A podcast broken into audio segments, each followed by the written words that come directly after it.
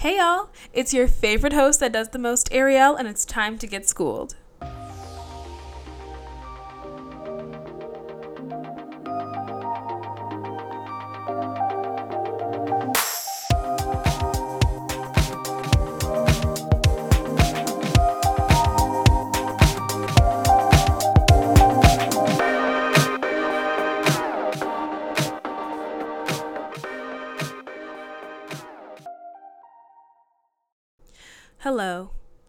My name is Ariel Moore, and today I would like to bring to your attention a very serious epidemic.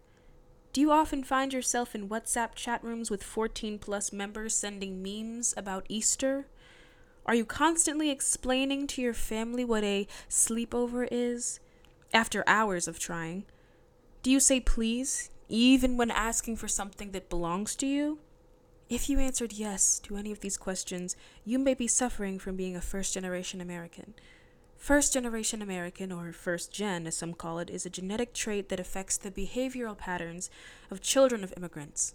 Symptoms may include strange word pronunciations, inability to hang out, a lack of engaging in the Harry Potter series, the inability to wear anklets, a preference to home remedies, and a unique trauma to bringing lunch from home. First gen is a serious epidemic, but we can get through this together.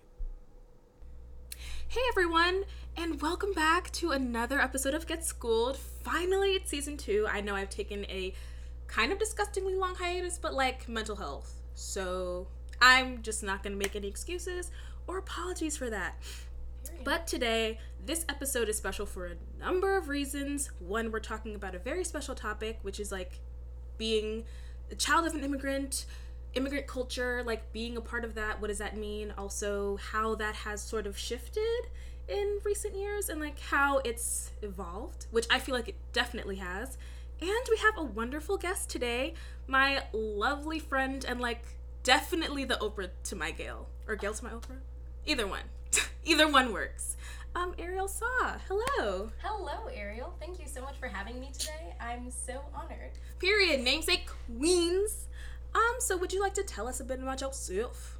Sure. Um, my name is also Ariel, except it's spelled A R I E L. Um, I'm a second semester student or second year student. My bad. But it feels like second semester, even though it's second week. So that's how we're absolutely living right now. I am- Here at AU, I'm an international relations major, and I partially chose that major because my parents are immigrants from Cameroon. So, this first gen energy, I really feel it deep in my spirit, but it's a good time. Yes. So, how do you think that your upbringing has sort of uh, shaped you in the sense that, as a child of immigrants, and like hearing the sort of experience of like uh, a child with like both American parents and like American born, that kind of thing, how do you think that your upbringing has differed slightly or majorly? Because I know I have a lot of quirks that have come from like me being the child of an immigrant. No, being the child of an immigrant definitely like your life is wildly different from Yeah. your counterparts who aren't in a number of ways. And I think just especially going through school and my parents are professionals. So, you know, successful and then they put that on us of like failure isn't an option. Yeah. And no, I um, totally feel that. And like the idea that your image is a reflection of them inherently, or like a reflection of like your parents, I should say. Absolutely. but then even outside of that, like our parents, my parents supported their parents. So Oh, they're like, we really don't even have the financial room for you Yeah. to not succeed. Also, just like, like the idea of supporting parents like throughout their lives and just like completely discouraging the ideas of nursing homes. like I find that that exactly. is such like um and not like discouraging this in any way cuz like old people are kind of but you know, it's just it's just like a lot of like a, a main cultural staple I feel like um is when um, a parent or a family member reaches a certain age, they sort of just like live with you or stay Oh, with you or, or whatever. And I think nursing home culture is inherently like American culture in a lot of ways. And just like hearing my mom talk about like oh you know like seeing the conditions of nursing homes is just like so heartbreaking which it, It truly is. and i don't know I, I i find that to be like a really interesting quirk that we sort of share and i often am like intrigued by hearing about my other uh, first gen friends who like talk about like their experience with you know just discouraging that and also not even having like considered that idea you know what i mean Mhm. just like talking about it is so taboo Our maternal grandmother lived with us for 13 years, and Yeah. I feel like immigrants, we really are just into like multi generational like home lives, and Americans don't mess with that at all. yeah Like they really have the nuclear, like mom and dad, 2.5 kids, and like if grandma and grandpa are getting old, they're going into a nursing home, and Yeah. like we just don't do that shit. And like even my or my white counterparts whose parents aren't immigrants, their grandparents give them money on their birthdays, and like we don't even have that. So there definitely are like a lot of differences. Yeah. And No, that's really interesting because um, my grandma actually the mm, I think this was actually like a couple months ago, but like my grandparents aren't foreign to the idea of giving us money, but also that's just because me and my sister are the like only grandchildren, so we're kind of spoiled. But it was so funny, like seeing her try to give me money because usually like she will, will cash at me or something, but she was like here and she shook my hand and like gave me the money and I was too. like, I think that might be like a drug dealer tactic. And she was like, I'm sorry, I don't know how a gra- American grandparents give their grandchildren money. And I was like, oh my god. Um, but also I wanted to take a little shift and talk a bit about culture because I found that there's this sort of like recent infatuation with like being foreign. If you foreign, Yeah. you ain't boring and all this other foolishness, which I find like, yes, put me on a It's true. pedestal. Yes. Like It's but true. like also don't fetishize me. I would appreciate if you just like appreciated me for just all my inherent greatness rather than just a stereotype. But how do you th- like how would you attest to that and how do you feel that you have experienced that firsthand? Um, well, I feel like being African, people don't really fetishize it like in the same way as maybe being Caribbean. Really? I don't know. I feel like Africa just has this like backwardsness like placed on it, and I feel like being from the Caribbean might seem more fun. That's actually so crazy because I find that recently, especially like I think with like the influx of social media, and this might just be from my perspective because I'm, I'm not African and I don't have that firsthand experience, but I feel like there's this huge like recent influx of like romanticization of like African culture, specifically West African culture, you know what I mean? I feel like we see that a lot in like people who are in our generation who maybe like weren't fucking with being African when we were younger or like they Yeah. tried so hard to be white and now like I see what you're saying now they're like getting more interested in it like people who didn't even claim their Africanness when we were in elementary school are suddenly leading ASAs and leading ASOs Yeah. and stuff like that so I do see that but I don't really see a ton of it like from outside of the African community I do see black people wearing like fake dashikis from the beauty supply store and stuff like that. But yeah. That's interesting, and I think I don't know. I I know what you're saying about the whole Caribbean thing, and I I do see it too. But I I think I'm also kind of like slightly blind to it because, in a sense, like it also might just be that I've always just been inherently proud to to be West Indian or whatever. So As you should be. Bing-a-ling-a-ling. And I'm not editing that out. So, but am I Jamaican? No. But either way, like, but anyway, I think that it's more so, um, I guess more of just like a cultural awareness of like, we love wining, and I love curry, and I don't know. I think also just as a society, we're all sort of just becoming more enlightened, mm-hmm. but like not necessarily in an intelligent way. More of just like a, more of just like, oh, I discovered that this exists. You know what I mean? right. You know, niggas love Joanna. I Shade, heard no that shade. on the radio, like when I went back to Michigan too, and I was amazed. Me too. Ah. And I was like, Afrobeats making it to like mainstream media, specifically radio, is Yeah. crazy. Crazy. And I, I- never thought I'd see it. Right. And I, I have to say, I appreciate that. and I don't think that was birthed out of fetishization in any way. I think it was definitely just like it's a fire song. So yeah. and I think African culture is really just like popping out. Period. It definitely is. It. And Beyonce's album. Um, I heard it once.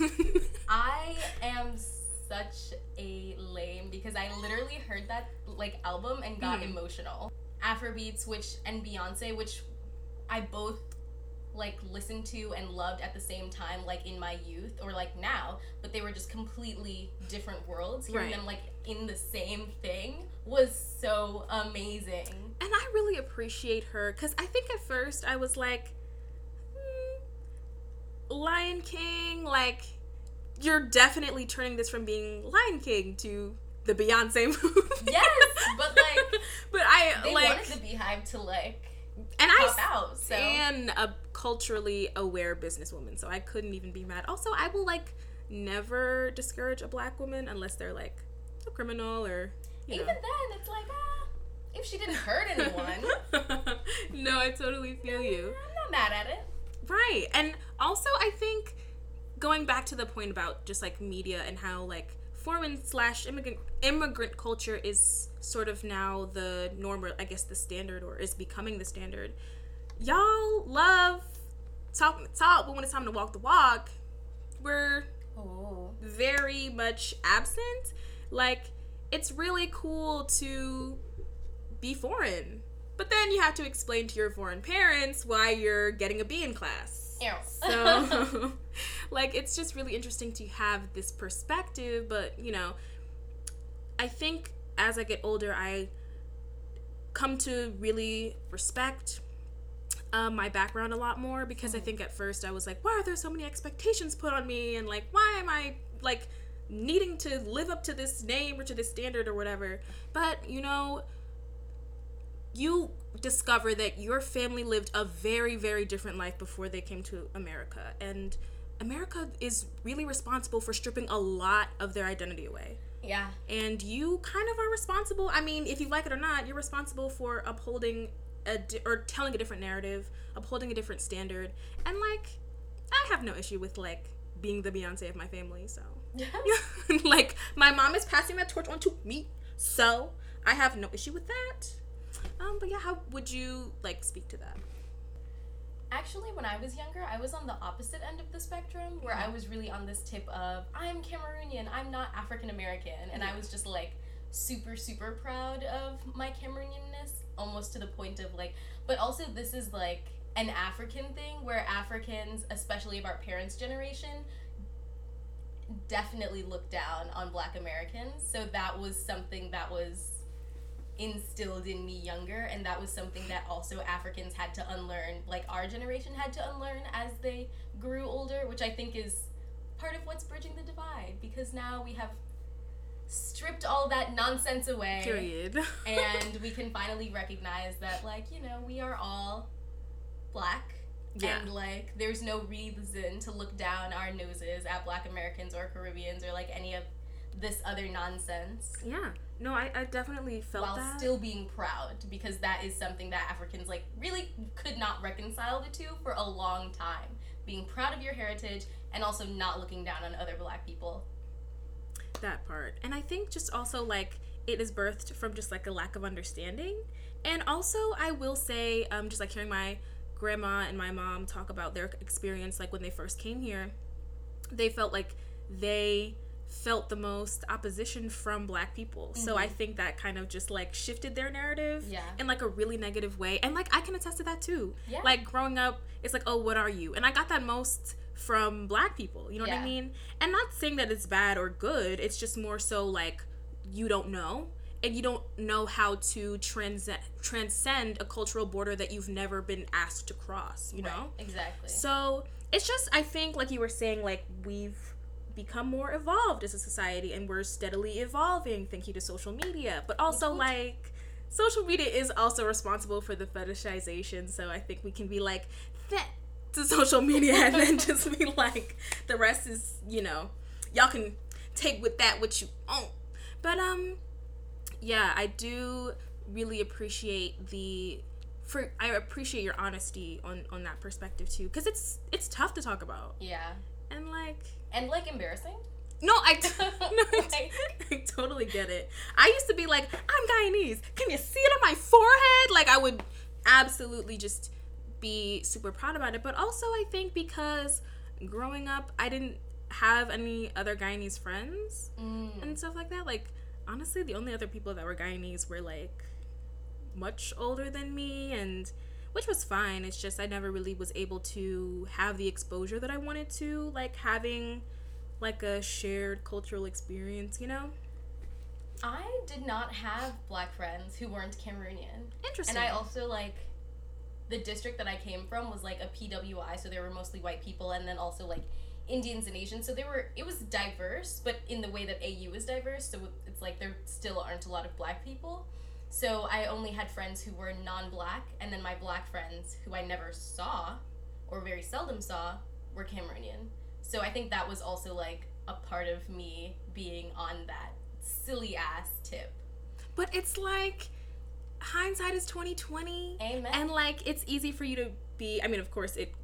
Eh, it was like niggatry in like its first degree. The fact that like, it took a white boy to tell me that I was black and oh. not just like African was really like really the like, lowest of low. Truly, because white people will snatch your wig real quick and be like, "Y'all all can work these fields." Period. So, like, it really doesn't matter where you come from. Like, Negro is Negro, and as sad as that is, it's like we it's just really got to down. it, it humbles you. It do. But um, I also I think like the idea of like being an immigrant and being black at the same time also makes other black people feel like, oh, so who do you think you are? You know what I mean? Yeah. And it's like, I can be both. And also just like the specifically black, but I mean, I'm not holding out on none of y'all. Just the xenophobia that comes with that is yeah. like really interesting. Um, and also I think that like black Americans a lot of times don't recognize how intertwined everyone's struggles are. So yeah. like when you know immigrants were like a huge thing, and black people were like, well, why are y'all capping for like Latinx people as if they'll be you know capping for y'all? Well, what? But it's like there are Haitian immigrants too who are black who are being negatively affected by this. There are like African immigrants too who are like black and being negatively affected by this. So this is we are all in this together. Yeah. And it's really just interesting slash confusing seeing how uh, specifically black americans um, how we're like navigating this social sphere where everyone's given a platform and specifically immigrants and specifically um, people who are advocating more for their rights. Yes black people are struggling. We are down but we're not the only ones yes. you know? So, and it's not struggle olympics. Right like, like we don't have to fight. Like who went through it worse. worse. Exactly.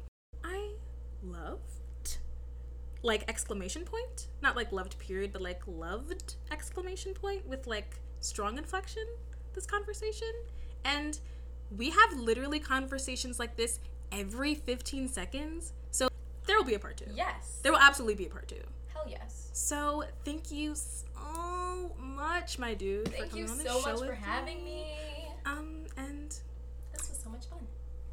was. It was. I, I also just feel like having a conversation, talking about something that's so raw and organic and unique to you is like the best medicine. So try it. To my immigrant children, please call your mom. She's literally dying to hear from you. And to everyone else, have a wonderful Thursday. Why is it already Thursday? Can't be mad though. It's and you will hear this on Friday. So also TJF. Thank you all for listening, and class is in session. Thank you.